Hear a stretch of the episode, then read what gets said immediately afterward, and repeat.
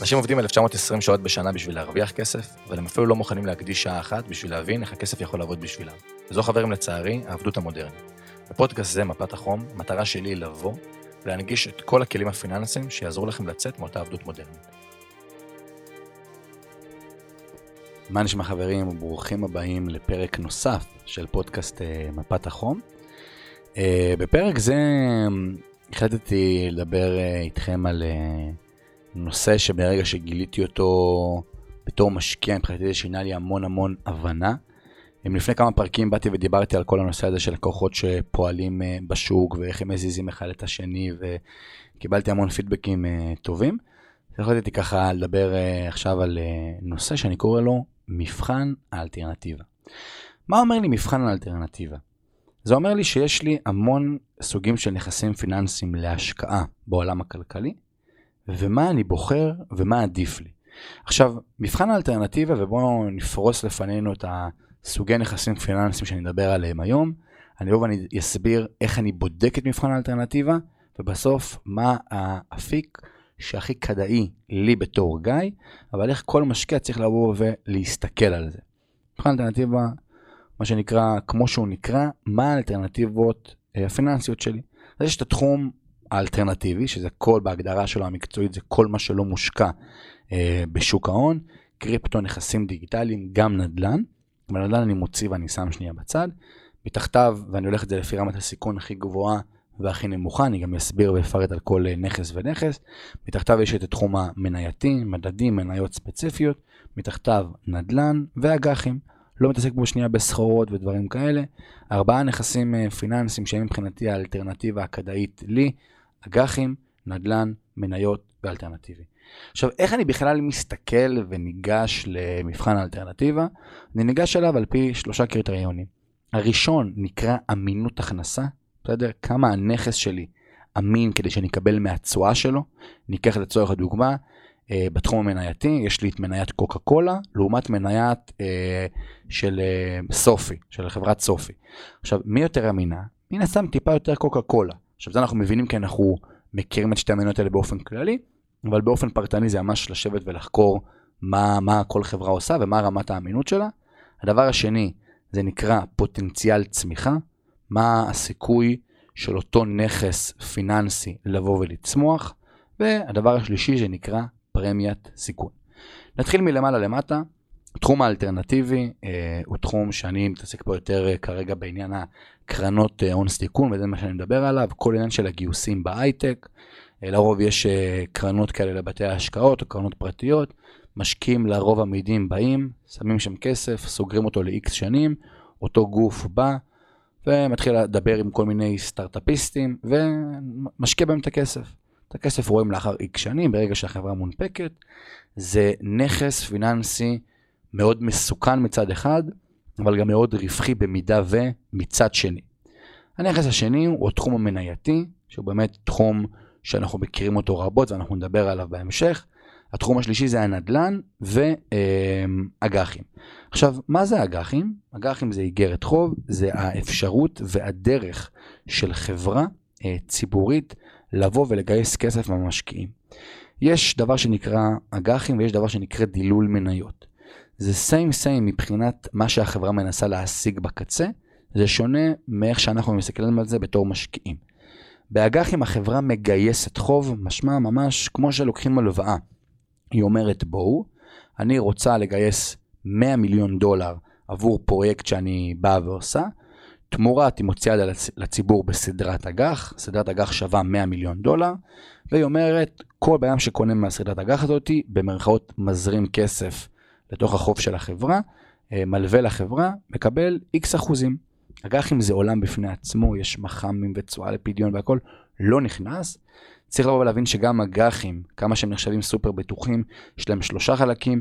אג"ח הכי בטוח הוא אג"ח עם בטוחה, שמשעבדים לי ממש כמו שאני משעבד בית כנגד משכנתה, אז אני משעבד נכס של החברה כנגד אותו חוב, משמע הסיכוי שאני לא אקבל את הכסף הזה הוא די נמוך, אבל יש לי גם אג"ח ללא בטוחה, שזה אג"ח שבגדול אף אחד לא מתחייב לי, כאילו אין משהו כנגדו, זה נטו מילה של החברה. עכשיו, מה העניין באג"ח? איך אג"ח אה, מתומחר באופן כללי? לפי הציפיות של המשקיעים, מה תהיה הריבית במשק. לפי הריבית במשק, אני מדבר שנייה לא על אג"חים של חברות פרטיות, למרות שגם הן מושפעות מהריבית במשק, אני מדבר פה על אג"חים של uh, ממשלות, איך הוא מורכב ולמה דווקא נותנים מחיר כזה, זה לפי ציפיות המשקיעים של מה תהיה הריבית במשק. דילול מניות זה גם דרך של החברה לבוא ולגייס חוב, פשוט מה שהיא עושה, היא לא נכנסת לחוב ומגייסת כסף מהציבור, היא מדללת את בעלי המניות הקיימים עכשיו. זה שונה לחלוטין מספליט, אמ, אבל אני לא, כדי לא ללכת לעוד ענפים פה ברמת ההסבר, אנחנו נשאר עם רמת ההסבר ה... אה, מעל המים הזאתי. עכשיו, אג"ח, אם אנחנו מדברים שנייה על אג"ח של ממשלה, שזה אג"ח כביכול, אין באמת איזה בטוחה מאחורי זה, אבל אג"ח של ממשלת ארה"ב נחשב כאג"ח, כנכס חסר אה, סיכון אה, בכלל. אם הריבית היא הייתה 0 בעשור האחרון, אז גם האג"ח עצמו הוא כלום, הוא 0.1 היה, תלכו לגרף של Investing לתרשום bond, שזה אג"חים, אגרות חוב, ותראו כמה הייתה התשואה. בואו נדבר שנייה על הקריטריונים למבחן האלטרנטיבה, מה הפוטנציאל לצמיחה של אג"ח, יחסית מוגבל, מאוד מאוד תלוי בהעלאת הריבית, ומה האמינות הכנסה שלו, יחסית גבוהה, תלוי, אג"ח של אוקראינה עכשיו, הוא מן הסתם הרבה פחות בטוח מאג"ח של ארה"ב אה, עכשיו. אז אני מבין שבאג"ח, כמו שהסיכון שלי נמוך, ככה גם התשואה שאני אקבל היא נמוכה. אז אם אתם עושים לעצמכם כזאת טבלה, תרשמו בצד ימין למטה, אג"ח 0.1. אה, מעל זה יש נדל"ן, שאגב, איך אני מחשב תשואה שוטפת על נדל"ן? אני לוקח את השווי של הנכס, אני לוקח את השכירות השנתית שאני מקבל מאותו נכס, ואת העלייה בערך של אותו נכס. לרוב בממוצע בעשור האחרון זה היה בין 3 ל-5 אחוזים שנתי, וזה באמת נדל"ן טוב. בש, בשנתיים האחרונות זה כבר נהיה יותר באזור ה-5, 6, 7 אחוזים, זה נהיה שם. מניות תלוי באמת איפה אני, איפה אני משקיע. אגב, גם בנדל"ן, אם אני שנייה חוזר אחורה, אז מה הפוטנציאל צמיחה שלי? תלוי איפה, אם אני משקיע בתל אביב או אני משקיע בדימונה. מה אמינות הכנסה שלי? כנ"ל, משתנה, איפה הנכס שלי, בתל אביב או בדימונה, ובהתאם לזאת גם התשלום שאני אשלם. עוד פעם, אם אין לי סיכון בכלל, נגיד בתל אביב, אז גם התשואה שאני אקבל היא יחסית נמוכה, לעומת סיכון בלקנות דירה בדימונה לפני 6-7 שנים, אבל גם הפוטנציאל צמיחה הוא מאוד מאוד גבוה. במניות, תלוי במה אני משקיע, אני משקיע בוולמארט, קוקה קולה, שאני משקיע במייקרוסופט ובאפל, אז גם שם הפוטנציאל צמיחה ואמינות הכנסה הוא טיפה שונה. עכשיו, אם אני משקיע, אני מבין שתחום המנייתי, אני שנייה שם את האלטרנטיבי בצד, אני מבין שהתחום של המניות הוא התחום הכי מסוכן מצד אחד, אבל לאורך ההיסטוריה נוכחנו לדעת ולגלות שהוא גם התחום הכי רווחי מהצד השני.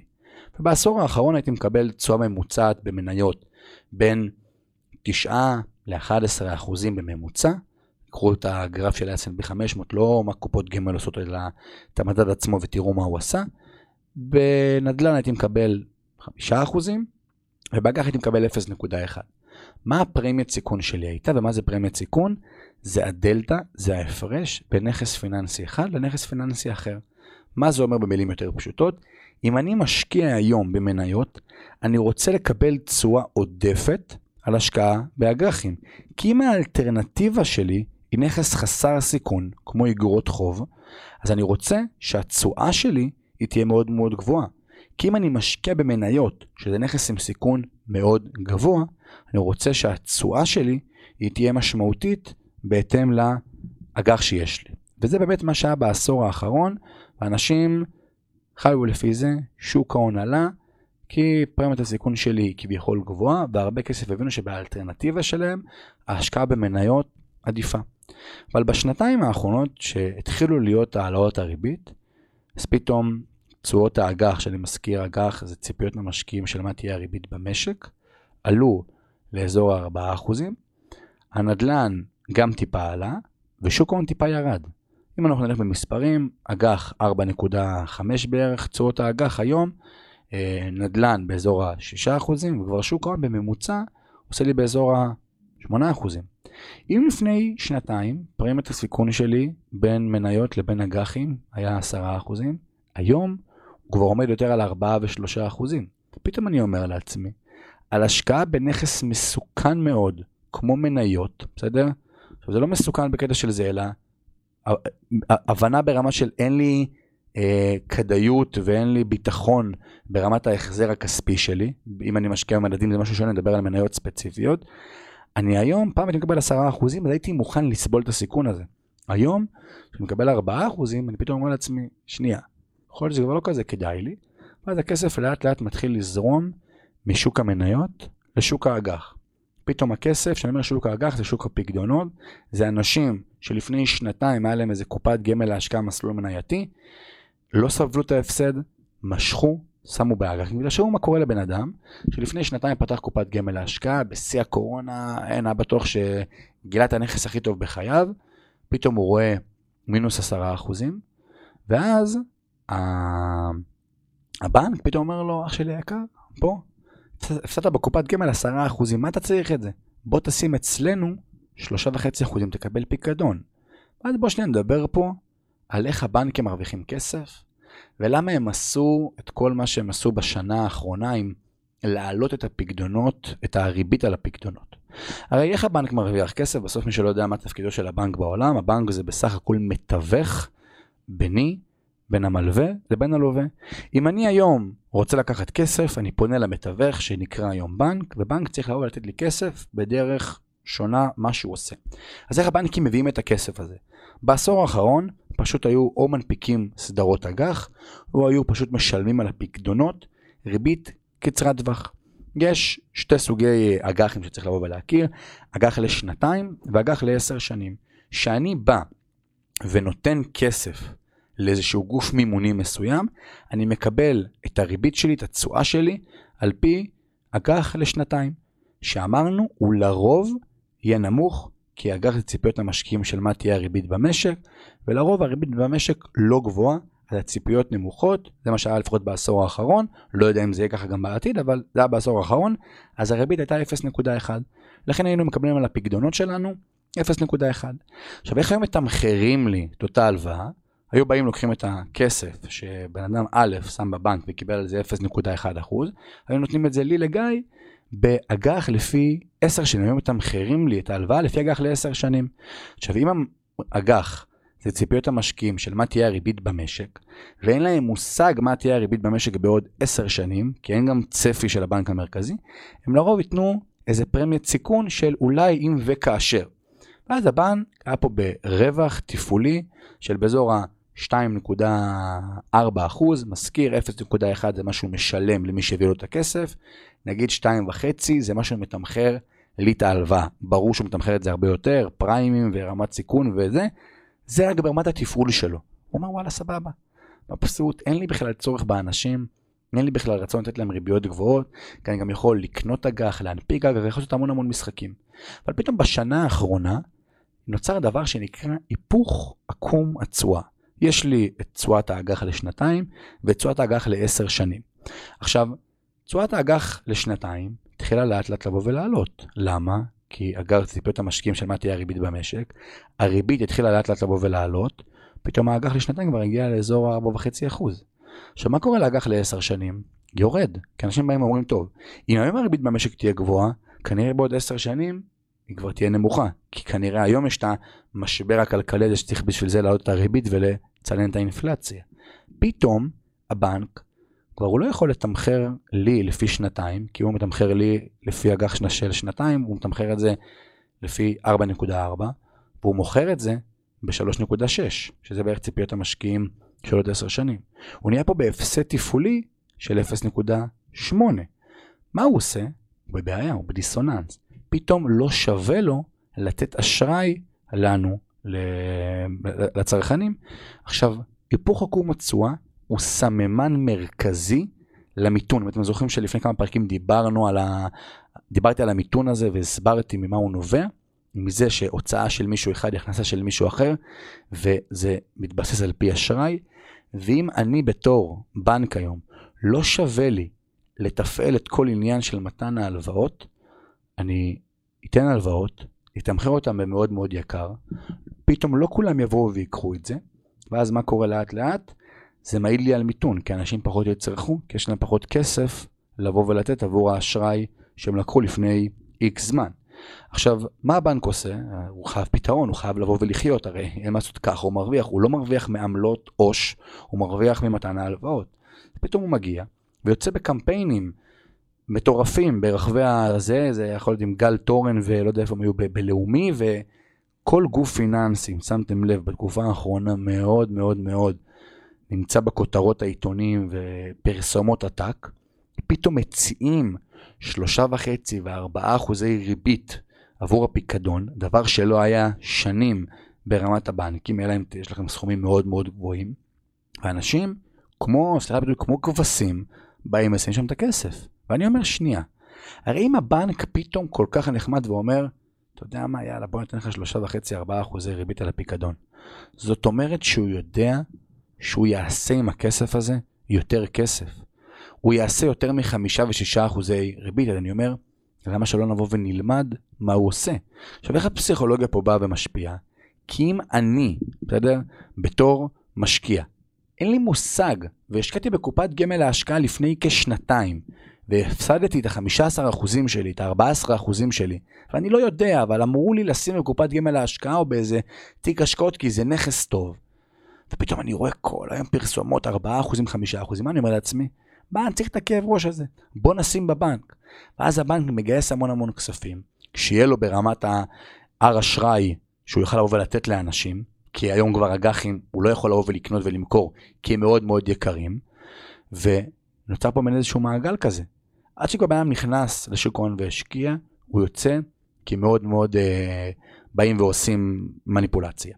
עכשיו, חוזר שנייה כמה דקות אה, אחורה למבחן האלטרנטיבה, שאם אני מבין שבאמת הבנתי איך הבנקים מרוויחים כסף ולמה פתאום כל המניפולציה הזאת שהם באים ועושים, אני מבין שבמבחן האלטרנטיבה, היום שאומרים לאן אה, עפים הברווזים שהאגם קפוא, אז ששוק ההון יורד זה אומר שכסף יוצא ממנו. אם אני היום מוכר מניה, אתה יודע, אם המניה יורדת, זה אומר שהיו לי יותר אנשים שרצו למכור ויותר אנשים שרצו לקנות. אם אני מכרתי את הכסף, מה אני עושה? כאילו אם אני מכרתי את המניה ויש לי כסף, זה לא שהכסף הזה נעלם. הכסף הזה הולך למקום אחר. הוא יכול ללכת לתשלום עבור ההלוואות שלי, הוא יכול ללכת עבור הפקדונות בבנקים, עבור המון המון דברים. עכשיו, קודם כל, אם אני מבין שבעתיד הריבית תרד, והמבחן האלטרנטיבה, הפרימיית סיכון שלי, בין התחום המנייתי לתחום האג"חי, הוא יהיה יחסית גבוה, כמו שהיה בעשור האחרון, כסף יתחיל לבוא ולחזור לשם. אם אני מבין שזה יבוא ויקרה, על מה אני אסתכל? על תשואות האג"חים. לבוא ולראות, הרי שוק ההון הוא לא באמת יבוא וישתנה. מתי הוא ישתנה? שהאלטרנטיבה לכסף תהיה יותר כדאית, או במילים אחרות, שתשואות האג"חים באים, יבואו וירדו. עכשיו, יש טבלה מאוד מאוד יפה של אה, חברה בשם אינבסטור 360, שמפרסמת כל שבוע, וממש לפני כמה שבועות היא פרסמה טבלה שדיברה על מכפילי הרווח של המדדים המרכזיים בעולם. מי שלא יודע, מכפיל רווח זה השווי שוק של החברה, חלקי הרווח הנקי שלה, או במילים אחרות, תוך כמה זמן אני אחזיר את ההשקעה שלי במצב אוטופי לחלוטין, או במילים אחרות, כמה אחוזי תשואה אני אעשה בשנה. לצורך הדוגמה, אם המכפיל רווח שלי הוא 25, זה אומר שתוך 4, תוך 25 שנה אני אחזיר את ההשקעה שלי, או לחילופין, אם אני אעשה כל שנה 4 אחוזים, אני אחזיר את ההשקעה שלי. בסדר? זה מי שלא הבין פה את התרגיל המתמטי שעשיתי ככה בראש, שיבוא ויגיד. אבל מכפיל רווח שלו ולהגיד, זה בעולם אוטופי, בסדר? זה אם אין שום תזוזה בין השווי שוק, ששווי שוק הוא משתנה כל יום, כי שווי שוק זה מספר המניות כפול מחיר למניה, הרווח הנקי משתנה פעם ברבעון. אבל כשאני מסתכל, ואני מסתכל על זה כל שבוע, על המכפילי רווח של המדדים המרכזיים. אני אתן לכם סיטואציה, מתחילת פברואר, מכפיל הרווח של הנסדק 100 בארצות הברית עומד על 25, או במילים אחרות, תשואת הרווח שלו תהיה 4%. עכשיו אם תשואת האג"ח היום ל-10 שנים, כי אני מסתכל פה על השקעה במדד, לא השקעה קצרת טווח, אלא ארוכת טווח, הוא 3.62, זאת אומרת שפרימיית הסיכון שלי היא 0.4. מה זה אומר? אני לוקח את תשואת הרווח שלי ממכפיל הרווח של המדד המרכזי, פחות תשואת הרווח שלי שאני אעשה מהאג"ח, כמה זה שווה לי. עכשיו אני מבין פה שהפרמיית סיכון שלי היא מאוד מאוד נמוכה. אני פתאום אומר לעצמי, וואלה, לא בהכרח שווה לי להשקיע היום במדדים. אני מבין שפרמיית הסיכון חזרה להיות מאוד בעייתית למשקיע מניות. עכשיו אם מסתכלים באופן כללי אירופה וישראל נכון לעכשיו, מכפיל הרווח על המדד המרכזי בישראל הוא 9, זאת אומרת שהתשואת רווח היא באזור ה-10.5, אם התשואת האג"ח היא 3.26, יש לי פה כבר פרמיית סיכון של 7%. כשאני אומר לעצמי וואלה, היום על השקעה בישראל, בסדר? אני לא מסתכל שנייה על האירועי מקרו שאולי יבואו וישפיעו, רפורמה משפטית ודברים כאלה. ברמת המחיר של המניות, בסדר? אירועי מקרו תמיד יבואו, יהיו וזה, וזה מה שבאמת משקיע טוב עושה, הוא מסתכל על הדברים האלה. ברמת המחיר של המניות, לעומת התשואה שאני אעשה באג"חים, לעומת התשואה שאני אעשה בשוק ההון הישראלי, יש לי פה פרמיית סיכון של 7%.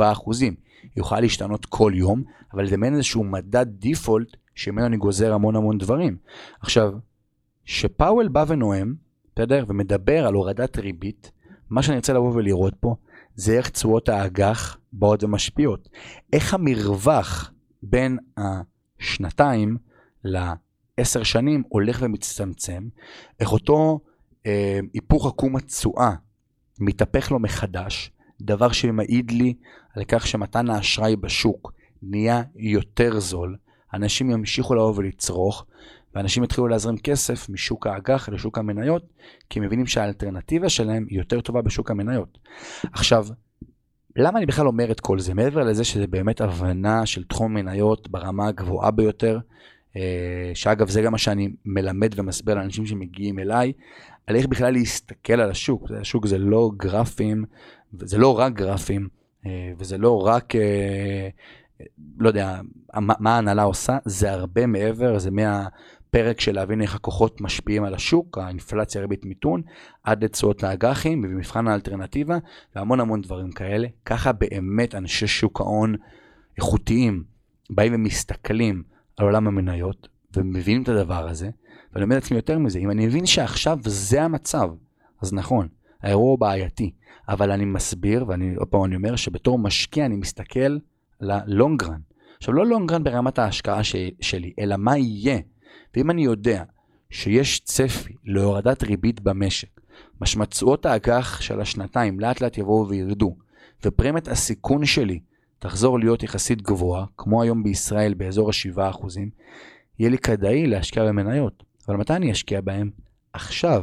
לא אז שמה שנקרא שכבר פרמיית סיכון שלי גבוהה, אלא עכשיו, שעכשיו בגדול העולם נמצא באיזשהו מצב שאומרים לעצמם, וואלה חבר'ה, מסוכן והכל, דווקא בסיכון, שם אני ארצה באמת אה, לבוא ולהיכנס אה, בעניין הזה. עכשיו, באופן כללי אני שנייה נותן איזה אנקדוטה קטנה על כל התחום של מסחר יומי, אה, סווינג, טווח ארוך, ודעתי בנוגע לטכני. חבר'ה, הרבה אנשים חושבים שאני לא אוהב טכני, זה לא נכון. טכני הוא נחוץ ונכון אך ורק לרמה היומית, בסדר? אני תמיד מדמה את עולם הטכני, וכמו שתבואו ותרצו לקחת עכשיו, אה, נראה לי כבר דיברתי על זה באחד מהפרקים בפודקאסט, תראו עכשיו תור לאיזה חנות גלידה, ותגידו, וואלה, אם אני נכנס היום, יוצא עוד חצי שעה, אין, אני עשיתי אחלה של רווח. זה הטכני, זיהיתי את קו ההתנגדות, זיהיתי את המגמה שיש תור ארוך לחנות גלידה, אם אני אכנס בשעה 5 להשקיע בחברה, אני אצא בשעה 6, אני מדהים. אבל אם אני משקיע מעבר ליום אחד, האם אני יודע מה יהיה מחר בחנות גלידה? אולי בכלל מחר יורד גשם, ואז בכלל לא יהיה תור, שזה אומר, יכול להיות שמחר מתפרסם איזה דוח אה, של חברה, או מדד המחירים לצרכן, או הודעת הפד או 15 אלף דברים שונים. אולי, ואז אנשים לא מבינים שהפונדמנטלי אומר לי מה, הטכני יכול להגיד לי מתי לרמה היומית. מעבר ליום, החשיבות שלו, וככל שאני מתרחק ברמת ההשקעה שלי, החשיבות שלו הולכת ויורדת. והשקר לפי דעתי הכי גדול שיש, זה סווינג על טכני. איך אפשר לעשות סווינג, בסדר? על טכני. אפשר לעשות את זה ברמה של שלושה ארבעה ימים. האורך רוח של הפוזיציה היא מאוד מאוד מוגבלת. אני לא באמת מבין מה אני עושה ולמה אני עושה את זה. אני בעצם זורם עם הכסף הטיפש, אבל כל, בשנייה הדבר הזה יכול לבוא ולהתהפך אליי, כי אני לא מבין. אבל ברגע שאני אתחיל לבוא ולהבין את הכוחות שפועלים מאחורי המשק, מה הפרמיית סיכון שלי, הרי בסוף מי שבאמת מזיז את השוק, זה לא אני וזה לא אתם. זה הכוחות שבאמת מנהלים הרבה כספים. אז למה שלא נבין איך הם חושבים, איך הם מסתכלים, אה, ובדיוק כל הדברים האלה. מה זה אומר בכלל האינפלציה, ריבית, מיתון שדיברנו עליהם לפני כמה פרקים? מה זה אומר לי בכלל פרמיית הסיכון, מבחן האלטרנטיבה, תשואות האג"חים, דילול מניות, אה, פרמיית סיכון, כל המושגים האלה. בוא נבין באמת, ואז ההגעה למניה בקצה זה משהו שהוא, נקרא לזה מאוד מאוד קל, כן? זה לא איזה תרחיש אה, מאוד מאוד אה, קשה. עכשיו, כשמסתכלים על זה, גם מבינים מה היה, גם מבינים בגדול מה יהיה. אה, וזה ככה היה לי חשוב לבוא ולדבר איתכם היום, בעיקר על מבחן האלטרנטיבה, שתבינו איך הבנקים מרוויחים כסף, שתבינו מה המניפולציות שאותם גופים פיננסיים גדולים מפעילים עלינו, בין אם זה ברמת השיווק והפרסום, עד לרמת ההצעות שהם מציעים לנו כדי לבוא ולקבל uh, את הכסף שלנו, כי אין להם אלטרנטיבה אחרת, ואיך אנחנו יכולים להיות יותר uh, חכמים uh, מהדבר הזה. Uh, אז זהו חברים, היה לי כיף לדבר איתכם uh, גם היום. אנחנו ניפגש בשבוע הבא, באותו יום, באותה שעה. שיהיה לכם המשך שבוע מקסים.